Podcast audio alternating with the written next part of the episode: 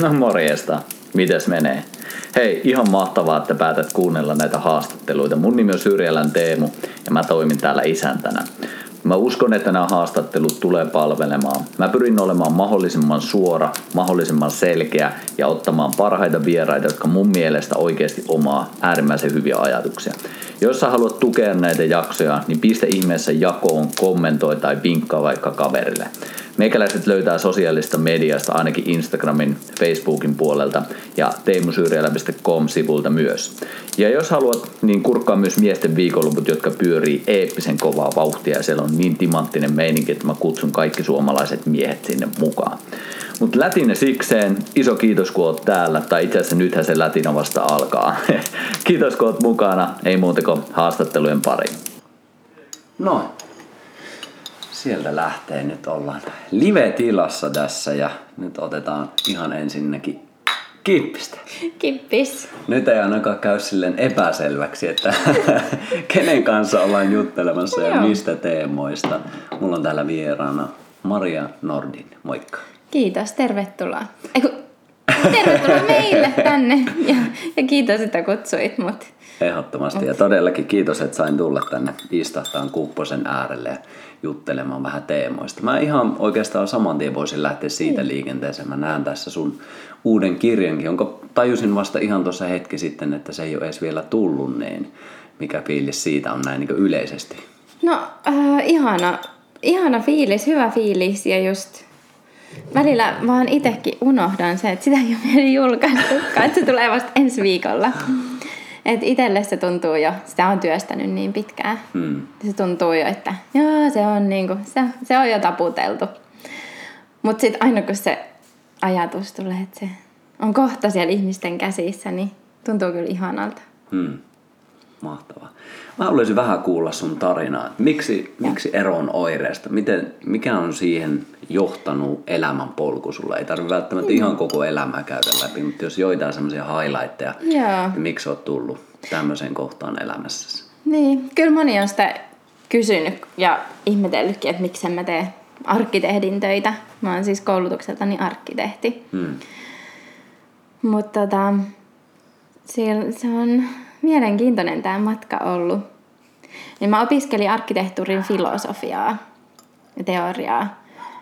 Ja itse asiassa muutin Barcelonan vaihto-oppilaaksi.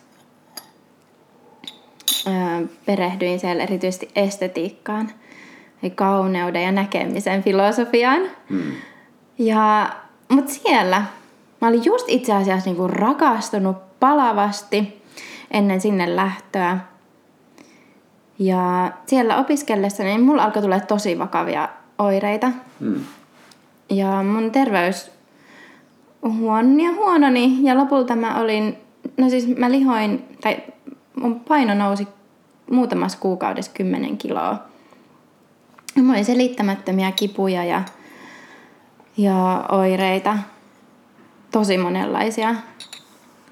Ja mä jouduin sairaalaan ihan useiksi päiviksi ja mä tutkittiin ja tutkittiin. Ja ei tavallaan löytynyt mitään semmoista ihan selkeää. Löydettiin paljon pieniä juttuja. Mm, no sitten ei, ei siihen löytynyt mitään. Mä aina siellä sairaalassa vähän niin paraan, niin sitten kun mä menin takaisin sinne kotiin, sinne mun opiskelija-asuntoon, niin sitten mulla taas alkoi tulee niitä oireita. Ja siinä oli, mä niinku tajusin, että siinä oli jotain erikoista siinä mun sairastelussa. Ja koska ne oireet alkoi taas tulla takaisin, mä joudun taas sairaalaan, sitten ne taas parani, taas kun mä menin takaisin, ne alkoi tulla uudelleen. No, mä tajusin, että okei, tässä on nyt joku viesti, että ehkä parempi, että mä lähden vaan kotiin sitten, niin kuin Suomeen takas. Ja vähitellen sit mun olo kyllä parani Suomessa. Oireet ikään kuin vähän niin kuin hälveni. Mä kävin kyllä tosi monilla eli eri lääkäreillä ja, ja silloin mä kävin ensimmäistä kertaa muistaakseni akupunktiossa myös. Hmm. No sit me tota, tämän äh, ihmisen kanssa, johon mä olin rakastunut, niin päätettiinkin, että, että lähdetään hynttyyt yhteen ja perustetaan perhe. Ja hänestä tuli siis mun, mun puolisoni. Hmm. Öm, se ei ollutkaan niin helppoa kuin, kuin ajateltiin, eli siinä oli vähän sellaista niin kuin lapsettomuuskriisiä ja mulla alkoi tulee uudelleen myös niitä samoja oireita. Mm. Ihan välikysymys, että minkä tyyppisiä oireita? Sä mainitsit painon nousu, Joo, oliko jotain muuta? Painon nousu, uupumus. Mulla tuli niinku kilpirauhasen vajaatoiminnan oireet, mutta sitten myös sellaisia niinku selittämättömiä, niinku aivosumu. Sitten semmoisia, että mä sain sähköiskuja kaikkialta, mm. mikä tavallaan tuntuu ihan hassulta, mutta siis mä sain niitä niinku ihan poikkeuksellisen paljon, että ihan kaikkialta sähköiskuja. Mm. ja tota, äm, myös niinku suolistovaivoja ja tämmöistä. Sitten mulla löydettiinkin, että mulla oli kilpirauhasen autoimmunisairaus ja siellä oli kasvain ja tosi paljon sellaisia kystiä, satoja kystiä. No anyway, sitten mä tulinkin raskaaksi ja sain esikoisen ja sitten ne niinku vyöry päälle tosi voimakkaasti ne kaikki. Sitten tuli vielä nivelkipuja ja kaikkea tota, ja aikani mä sitten kävin eri lääkäreillä ja tutkimuksissa. Sitten mulla oli jo joku pieni niin kuin, semmoinen epäilys ollut, että jotenkin ympäristö vaikuttaa. Koska just siellä Barcelona, siellä Espanjassa, niin aina ne paheni ne oireet siellä, kun mä menin sinne asuntoon. Ja mä muistan, että kun mä tulin sieltä takaisin, niin kun mä avasin matkalaukun, niin se haisi tosi voimakkaasti niin kuin homeelle ja kellarille. Mutta siinä vaiheessa, siinä mä olin itse asiassa just valmistunut, se oli 2012. Ei 2010, kun mä valmistuin arkkitehdiksi. Ja silloin mä oivalsin, että ne mun oireet oli tosiaan yhteydessä niin kuin rakennuksiin.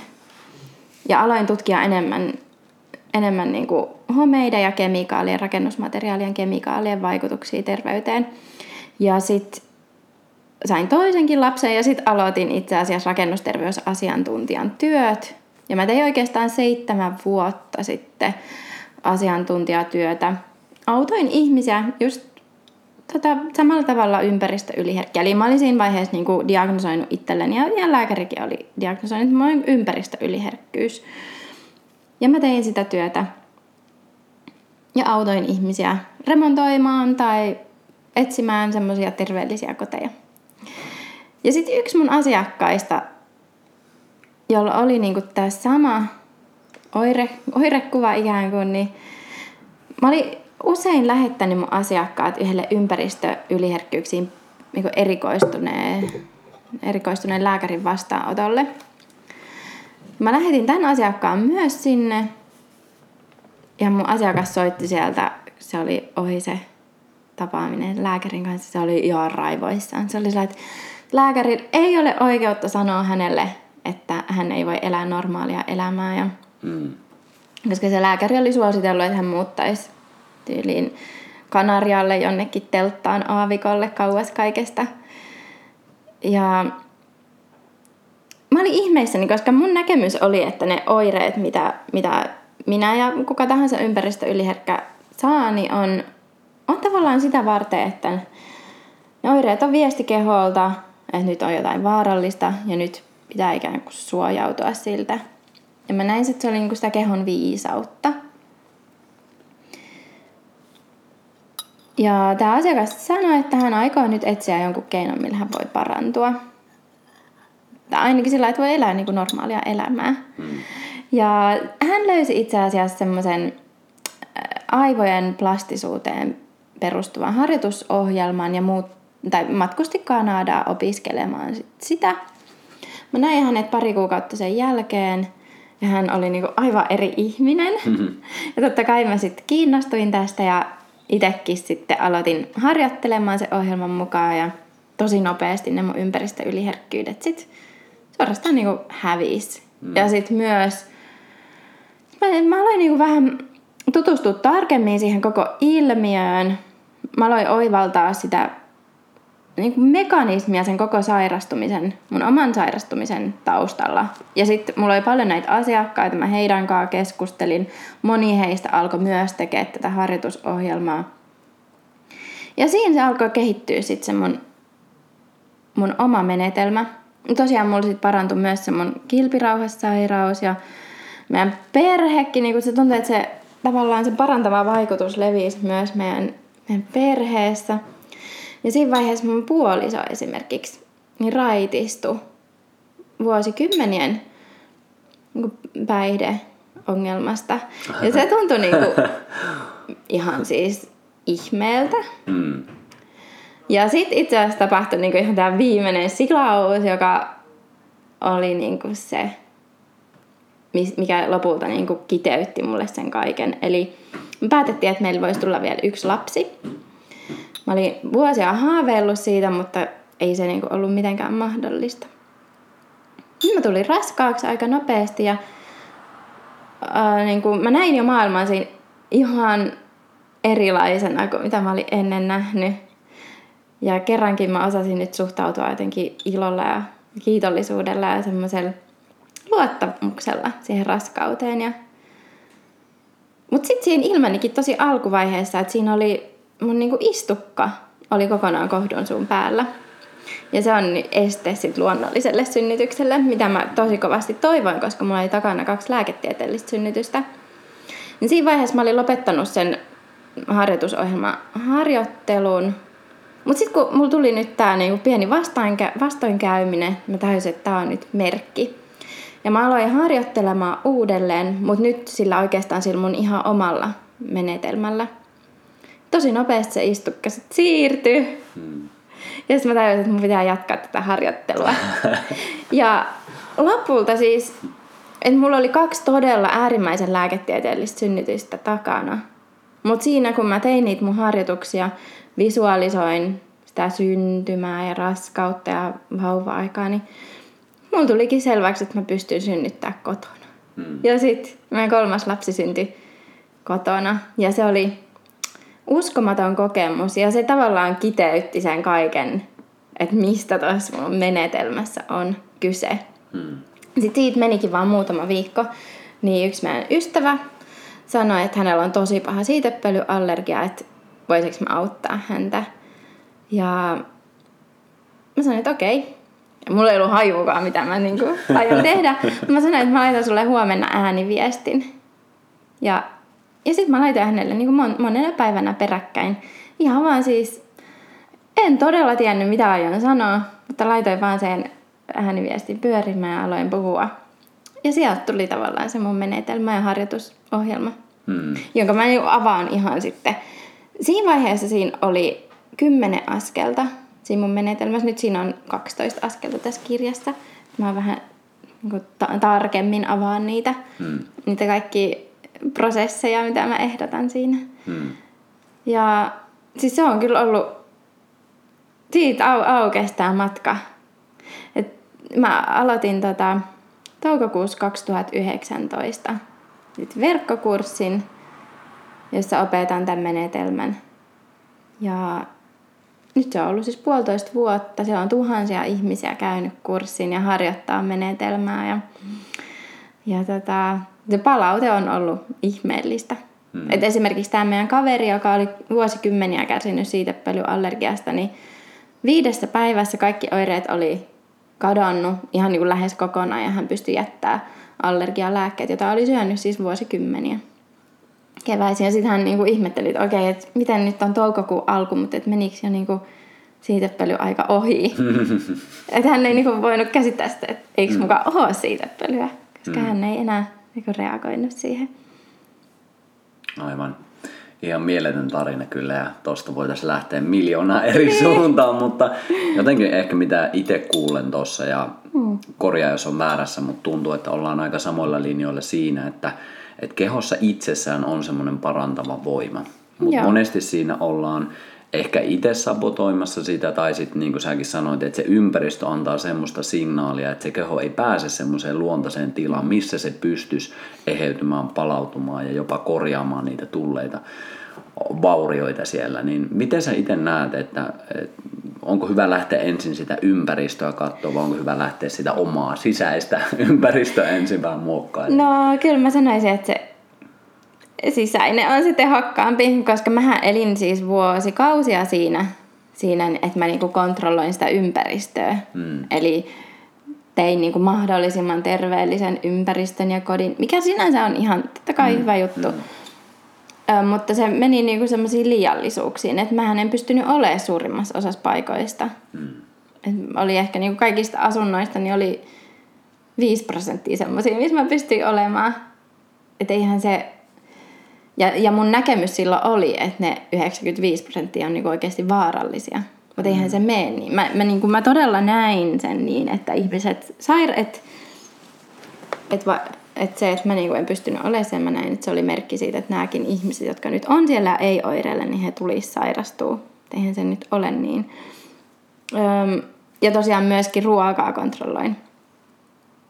Ja se on toki se on niinku tarpeen siihen asti, kunnes tulee tietoiseksi siitä, että itse onkin mahdollisuus muuttaa ne reaktiot niihin, mitä tahansa se onkaan. Ja mun näkemys on se, että mikä tahansa on oire, fyysinen tai psyykkinen, on merkki siitä, että joku meidän menneisyydessä tai meidän vanhempien tai esivanhempien menneisyydessä on yhdistynyt, joku negatiivinen kokemus on yhdistynyt johonkin tekijään, joka jollain tavalla liittyy siihen oireeseen. Eli mun tapauksessa esimerkiksi sitten, kun mä olin niin kuin niin, mulla esimerkiksi siis se, ihan se rakastuminen, josta kerroin. Vaikka moni sanoi, että rakkaus on niinku parantavaa ja ihanaa, niin mulle se oli tosi stressaava kokemus. Ja mä uskon, että se johtui siitä, että ehkä mun lapsuudessa, ehkä mun ö, esivanhempien lapsuudessa tavallaan se ö, läheisyys silloin lapsuudessa, jolloin itse asiassa kaikki nämä suuret ohjelmoinnit tapahtui, niin se ei olekaan ollut turvallista – Jolloin sitten kun mä rakastuin, niin mä koinkin hirveästi stressiä. Ja sitten mulla alkoi tulee näitä muita oireita. Eli mä aloin oireilleen vaikkapa maidolle ja viljalle. Ja sekin voi olla niin, mä kirja- kerron tuossa kirjassa ihan semmoisen tosi yksinkertaistetun esimerkin, että lapsi vaikkapa istuu ruokapöydän ääressä ja vanhemmat riitelee jostain Ihan siis vaikka mitättömästä asiasta tai sitten vaikkapa, että on eroamassa tai ihan mitä, se voi olla ihan mikä vaan. Silleen niin kuin, sinänsä on väliä, eikä silläkään ole niin väliä, että onko se huutamista vai, vai keskusteleeko ne ihan periaatteessa asiallisesti. Mutta jos ne vanhemmat tuntee uhkaa siinä tilanteessa, niin se vai, vaistomaisesti se lapsi, sehän aistii ne vanhempien tunteet ihan sanattomasti. Sitten se tarkoittaa sitä, että se lapsikin kokee uhkaa. Koska no lapselle siis se, että vanhemmat, vanhemmat on niinku se kaikista tärkein elossa pysymisen ehto. Siis se, että joku pitää huolta. Ja jos se ikään kuin vaarantuu, niin se saman tien sen lapsen uhkan kokemus nousee. Ja mä näen, että meidän kehossa on siis useita puolustusmekanismeja, mutta että ne myös muodostaa yhden ison kokonaisuuden – ja jatkuvasti tämä meidän puolustusjärjestelmä, jota mä kutsun sisäiseksi suojelijaksi, niin skannaa kaikkea mahdollista ympäristöstä. Ja varsinkin sit, jos se kokee uhkaa se ihminen, ihminen tai lapsi, niin se niinku oikein herää se sisäinen suojelija. Se alkaa niinku käymään kaikkea läpi. Ja jos se lapsi just sillä hetkellä juo esimerkiksi maitoa, niin se saattaa luulla, että se uhka onkin se maito. Koska sehän, se sisäinen suojelija ei saa niinku informaatiota suoraan siitä – ympäristöstä, vaan niiden lapsen niin kuin aistikokemusten kautta. Ja silloin voi olla, että tota, just vaikkapa uhkan kokemus yhdistyy maitoon tai vehnään tai vaikkapa läheisyyteen tai vaikkapa ihan syömiseen. Tai vaikkapa jos se lapsi sillä on vaikka kutittava villapaita päällä just sillä hetkellä, niin se yhdistyykin siihen, että sen iho pistelee – ja sitten sen keho alkaakin tuottaa oireita ikään kuin suojellakseen siltä kokemukselta. Siis tavallaan, että se keho luulee nyt, että se maito on se vaaran aiheuttaja. Ja se alkaa tuottaa oireita, että aina kun se lapsi juo maitoa, niin se on se, että hei, stop, stop. Ja tavallaan se keho niin kuin suojelee siltä maidolta, mutta oikeasti se suojelee siltä menneisyyden kokemukselta. Mm. Eli se ei halua, että se lapsi kokee tai ihminen enää ikinä sitä uhkan kokemusta, mitä se silloin tunsi, kun sen vanhemmat riiteli joskus ruokapöydän ääressä. Ja mä näen, että tämä on, tää on niinku kaikkien sairauksien ja oireiden juurisyy. Hmm. Eli että meidän puolustusjärjestelmä suojelee joltain menneisyyden kokemukselta. Se voi olla meidän oma menneisyyden kokemus tai se voi olla meidän esivanhempien. Koska noi, joo, mä kerron taas kans semmoisesta hiiritutkimuksesta, jossa tota, uroshiiriä altistettiin kirsikan tuoksulle ja sähköshokeille yhtä aikaa. Oletko kuullut tämän? Joo, anna mennä vaan. Joo. Ja tota, jonkin aikaa sitä tehtiin, niin sitten tietenkin niiden aivoissa yhdistyi kirsikan tuoksu vaaraan. Eli neuroplastisuuden tärkein periaate. että Jotkut asiat, mitkä esiintyy yhdessä, niin kytkeytyy yhteen. Ja sitten kun niitä tulevaisuudessa altistettiin pelkälle kirsikan tuoksulle, niin niiden stressireaktio tai stressitasot nousi. Ja sitten nämä sai poikasia nämä hiiret ja ne sai vielä poikasia. Eli lapsen lapsipoikaset. Koko. Kissaorkesteri on Niin, messissä. niin. Ja sitten kun nämä lapsen lapsihiiret altistettiin kirsikan tuoksulle, niin niiden stressitasot nousi. Tuossa oli äärimmäisen kyllä paljon taas pureskeltavaa, mutta toi on mun mielestä äärimmäisen hyvä jotenkin, jos hetkeksi palataan siihen, että kun itselläkin on kaksi lasta ja jos miettii sitä lapsuuden varsinkin alkuaikaa, niin kun mm. ei ole sanoja, Joo. sillä lapsella ei ole kykyä tuottaa sanoja eikä myöskään suoranaisesti ymmärtää niitä sanoja, mm. mitä ne vanhemmat tai ne kasvattajat siinä tuottaa. Et sen takia sillä on pakko olla tosi hereillä koko ajan, että minkälaisia ääniä, minkälaisia ilmeitä, minkälaista fiilistä tässä meidän välillä ja tässä huoneessa yleensäkin on, että ne koko ajan skannaa sitä. Ja toi mitä sä itsekin sanoit, että sitten kun sillä ei ole myöskään sitä kykyä erotella niitä asioita, että se mm-hmm. itse muodostaa ne näkökulmat, että okei, että nämä nyt varmaan liittyy yhteen, nämä liittyy yhteen, että siellä on vielä kehittymätön se järjestelmä ja siitä tulee kuitenkin se meidän koko uskomusmaailma, niin. mitä kautta me sitten edetään ihan aikuisenakin. Mutta kun me ei muisteta välttämättä niin tietoisella mielellä, että mitä siellä puolitoista vuotiaana siellä aa, meidän kotona juteltiin sun muuta, että mm. siitä tulee helposti sille, että no ei se varmaan sitten vaikuta, että kun mä en edes muista niitä asioita. Joo, eli mä uskon, että jopa meidän siis, no kohtuaika vaikuttaa, mitä kaikkea siinä on, ja sitten ihan siis vaikka syntymä. Et vaikka me tietoisesti tiedetä, mitä on tapahtunut meidän synnytyksessä, niin se vaikuttaa. Kyllä. Joo, ja toki jos miettii just noita me, menneitä sukupolvia ja sitten mietitään, niin kuin monesti on varmasti jokainen kuulija ja suomalainenkin ymmärtää, että sota-aikakin on tosi lähellä. Joo. Jo pelkästään se, että minkälaista kasvatusmallia me ollaan viety eteenpäin, jos Mm. me ollaan oltu tosi kuormittuneita ja stressaavia. Että, että kyllähän se on tosi konkreettisesti myös nähtävissä, että miten me siirretään ihan jo sillä tasolla, Joo. että minkälainen uskomusmaailma, minkälainen kasvatusmaailma, minkälainen tapa vaikka puhua kumppanilleen sun muuta. Että sieltähän me sitten lapsena imetään niitä ja aletaan mallintamaan ja sitten viedään siellä aikuisuudessa helposti niitä samoja käytäntöjä. Ellei tulla sitten siihen, että aletaan tiedostaen pysähtyä ja vähän muuttaa sitä Joo. myös aivojen havaintokeskuksia. Joo, eli mun niinku menetelmän tavallaan tärkein periaate on se, että kaikki, kaikki oireet, sairaudet ja kaikki negatiivinen, mikä, mikä tuottaisi niinku meille negatiivista, niin on, on viesti, että siellä on joku kokemus, joka ikään kuin haluaa tulla parannetuksi. Ja kun tämän tavallaan oivaltaa, niin se muuttaa jo sen, että miten sit suhtautuu niihin, niihin mitä ikinä tuntemuksia onkaan kehossa. Eli sitten niihin voikin ruveta suhtautua kiitollisuudella. Ja se on jännä mulla itselläni siis, sit kun alkoi tekemään niitä harjoituksia, eli mun harjoituksissa sitten tavallaan muutetaan niitä assosiaatioita niihin tiettyihin, tiettyihin asioihin. Ja kun mä itse aloin tekemään esimerkiksi niitä harjoituksia vehnän kanssa, niin mulla alkoi tulla sellaisia flashbackkejä. Just sellaisista hetkistä, missä mä istuin sitten lapsena ruokapöydän ääressä ja itkukurkussa nielleskelin jotain ruisleivän palaa. Se oli niin selkeä. Mutta sitten tavallaan on tullut myös sellaisia intuitionmaisia välähdyksiä just edellisten sukupolvien, vaikkapa että iso äiti tai iso isä on ollut sodassa ja elänyt sitä ja mitä kaikkia tunteita ja asioita siinä hetkessä on voinut olla.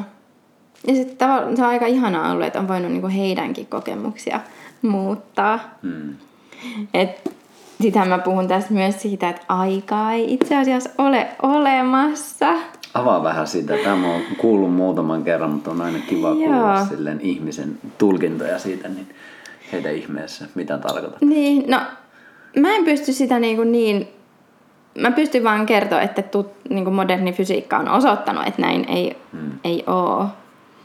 Ja Johanna Blomqvist avaa itse asiassa tosi hyvin hänen niin kuin hypertodellisuuskirjassa kirjassa ja sitä niin kuin ihan, että mitä niin kuin, tieteellisellä tapaa tasolla on, mutta näin on siis, että vaikka me koetaan, että aikaa on, niin näyttää siltä hyvin vahvasti, että kaikki aika on nyt. Tämä on vain niin kuin, itse asiassa myös meidän puolustusjärjestelmän ansio, että me koetaan aikaa.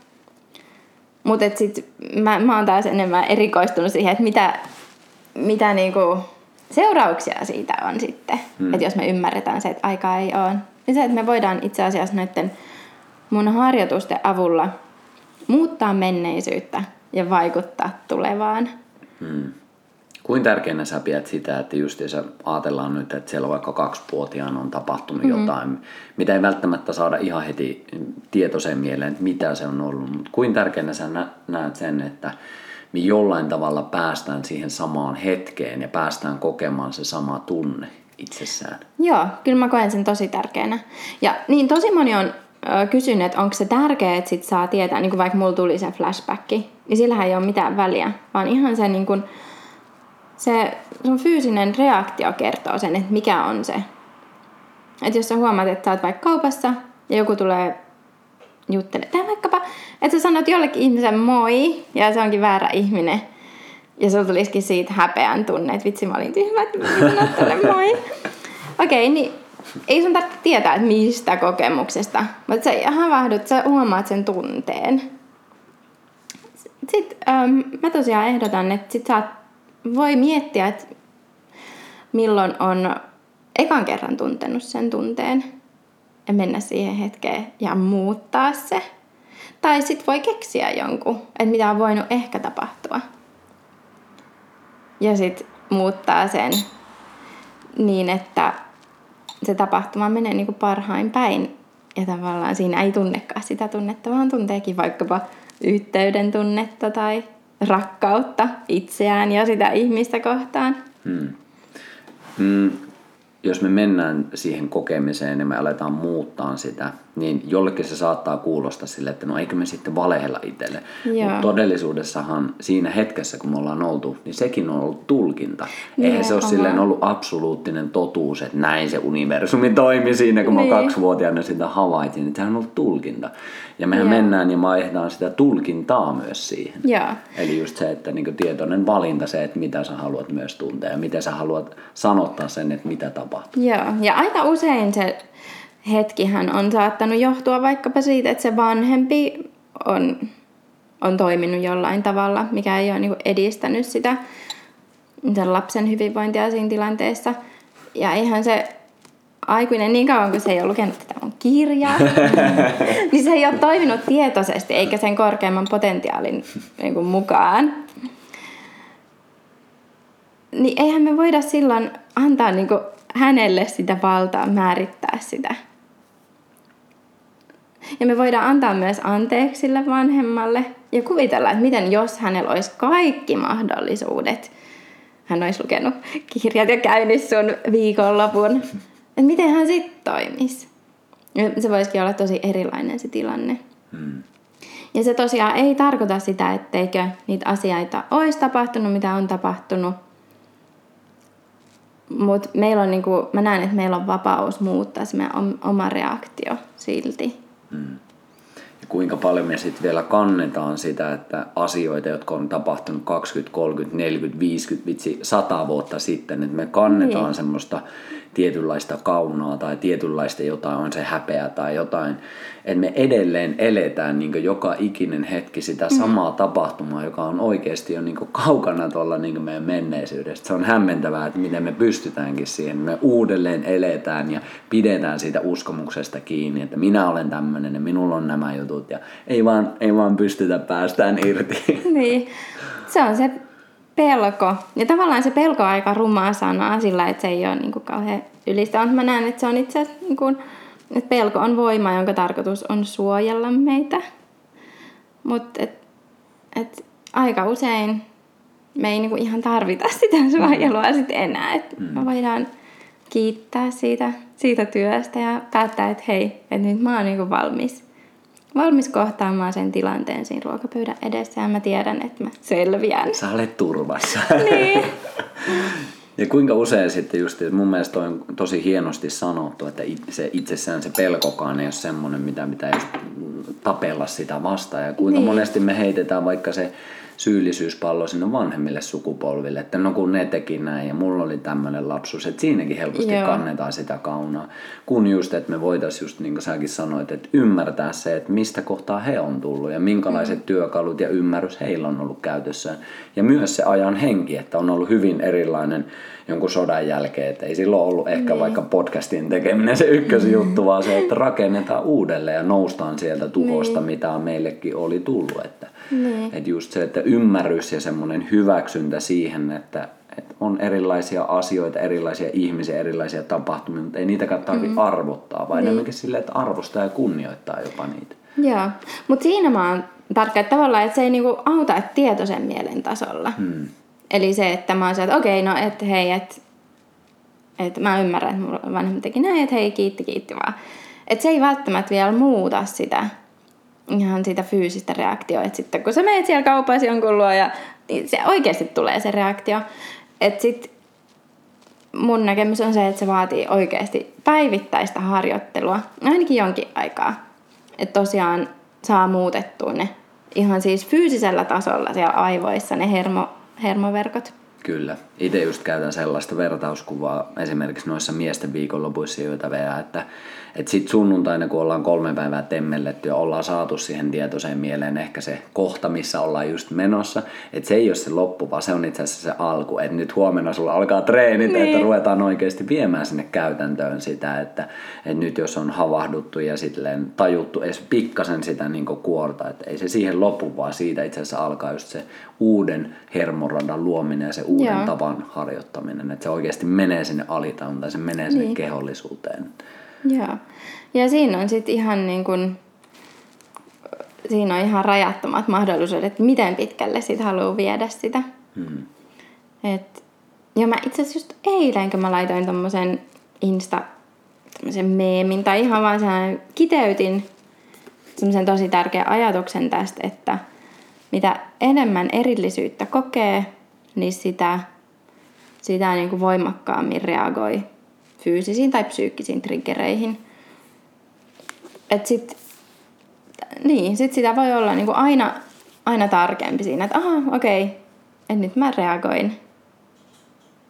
Ja että miten mä voin kokea vielä enemmän sitä just sitä erillisyyden vastakohtaa, eli yhteyttä mm. ja ykseyttä. Mm. Ja kyllä mä näen, että niinku elämä on sitten sen, se on se tärkein, mitä voi täällä tehdä. Mm ja harjoittaa, harjoitella niin kauan, että tuntee mm. ykseyttä. Kuulostaa hyvältä suunnalta kyllä. Miten sä sitten, jos, jos oletetaan, että jokaisella meistä on jotain haasteita siellä omassa arjessa, niin mm. niin minkälaista harjoittelua sä kannustat ihmisiä tekemään? Muuta toki kuin lukemaan niin. sun kirjaa ja tulemaan mun kursseille, niin miten me voidaan siellä arjessa just ihan pienillä harjoitteluilla lähteä liikenteeseen? Niin. No siis mun menetelmässä on tärkeää, että siinä on se harjoitusohjelma – Eli ihan semmoiset päivittäiset harjoitukset, mitä voi tehdä. Mutta sitten on ne periaatteet, mitä tulisi noudattaa koko ajan. Ja ne on just ihan sellaisia, kun ihan siis alkaa kiinnittää huomioon siihen kieleen, mitä käyttää. Sitten sitten ihan sellaisia pieniä ajatusleikkejä oikeastaan. Että aina kun huomaa, että joku asia aiheuttaa itsessä mitä tahansa negatiivista, niin niin tota, kuvittele itsensä siksi asiaksi. Siksi, mikä ikinä se onkaan. Hmm. Pystytkö antaa jonkun esimerkki? No siis vaikka jos mua nyt ärsyttäisi joku, mä osaan sanoa, vaikkapa tuosta kadulla olisi tietyä ja se haittaisi meidän tätä tekemistä. Sitten mä voisin kuvitella, että mä oon ihan oikeasti, mä oon toi tie, mä oon toi tietyö, mä oon noi koneet, mä oon toi ääni. Hmm. Eli sen niin erillisyyden sijaan ja kritisoinnin sijaan yhteys siihen, Niin. yhteen kuuluvuus jopa siihen. Joo. Ja, ja se just se on tieteellisesti odot, osoitettu, että me ollaan itse asiassa kaikki. Et vaikka meistä tuntuu, että me ollaan erillisiä, niin se ei pidä paikkaansa. Eli koko ajan niin tämän illuusion, illuusiota vastaan ikään kuin semmoinen louhiminen, että louhitaan sitä todellisuutta sieltä.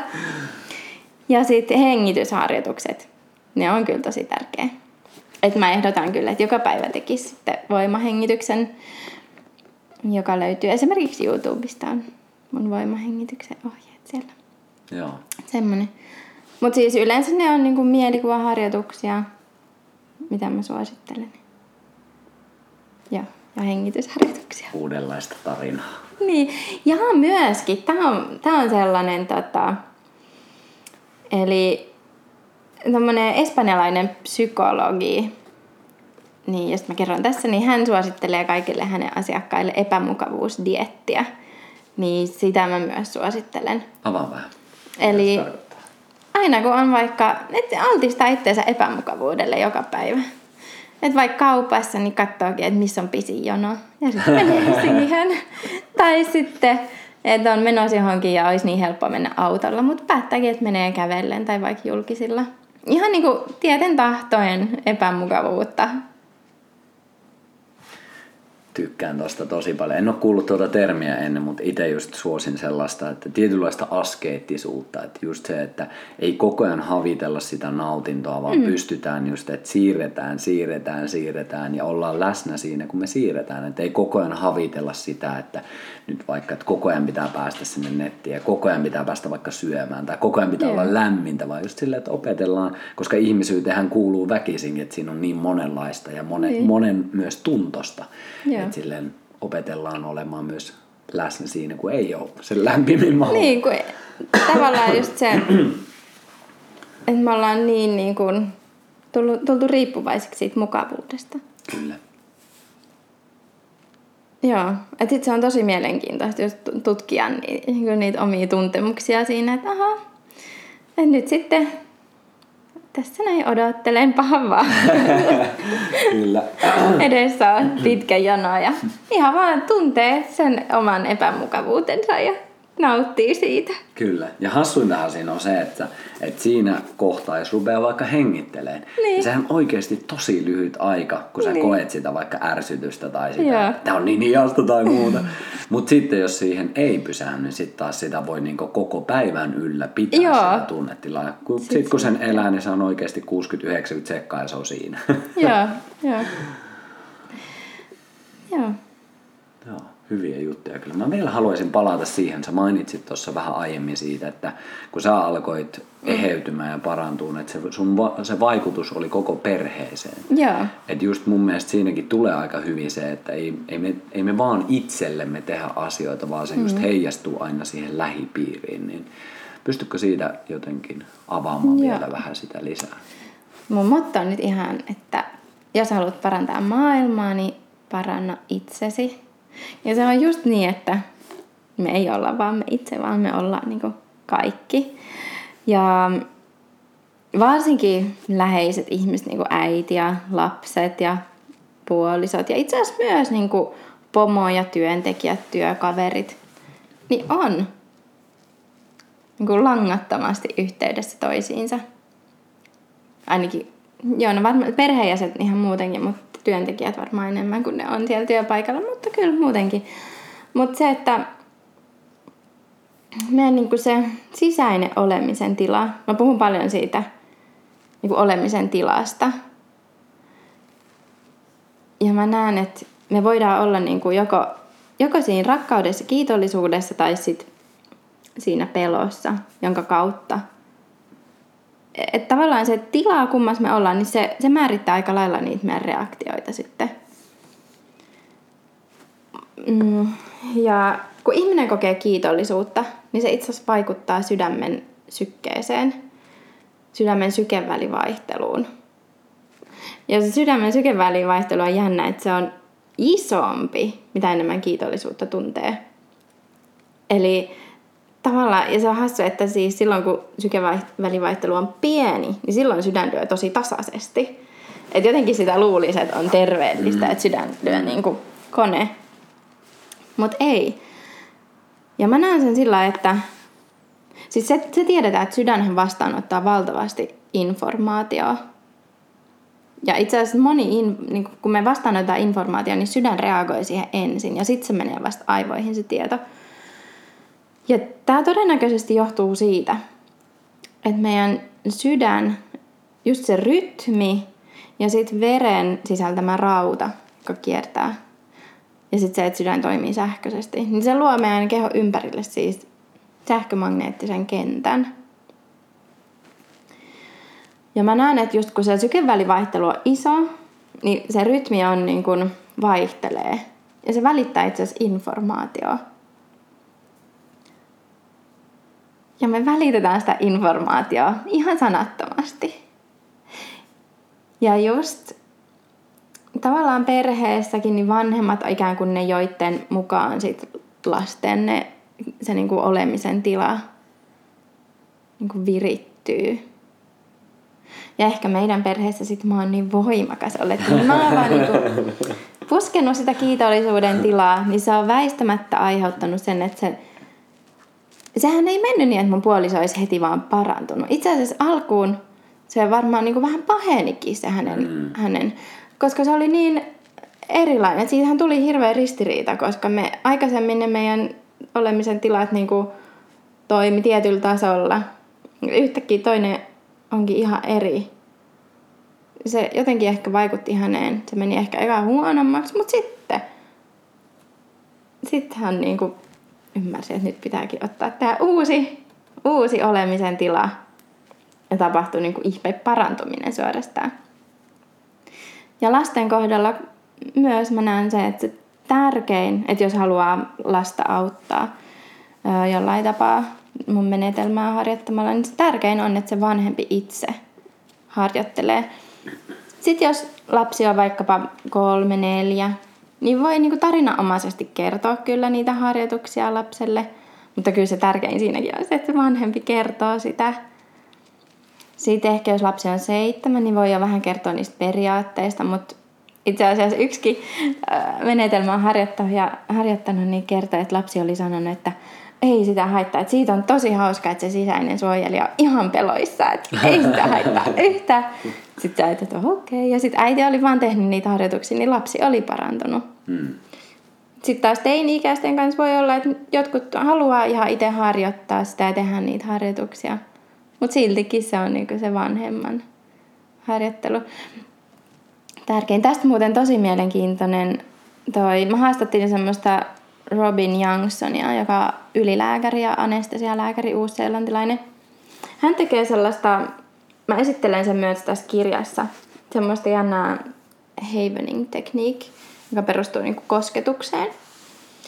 Ja hän oli tehnyt tota, keski-ikäiselle naiselle sitä hoitoa.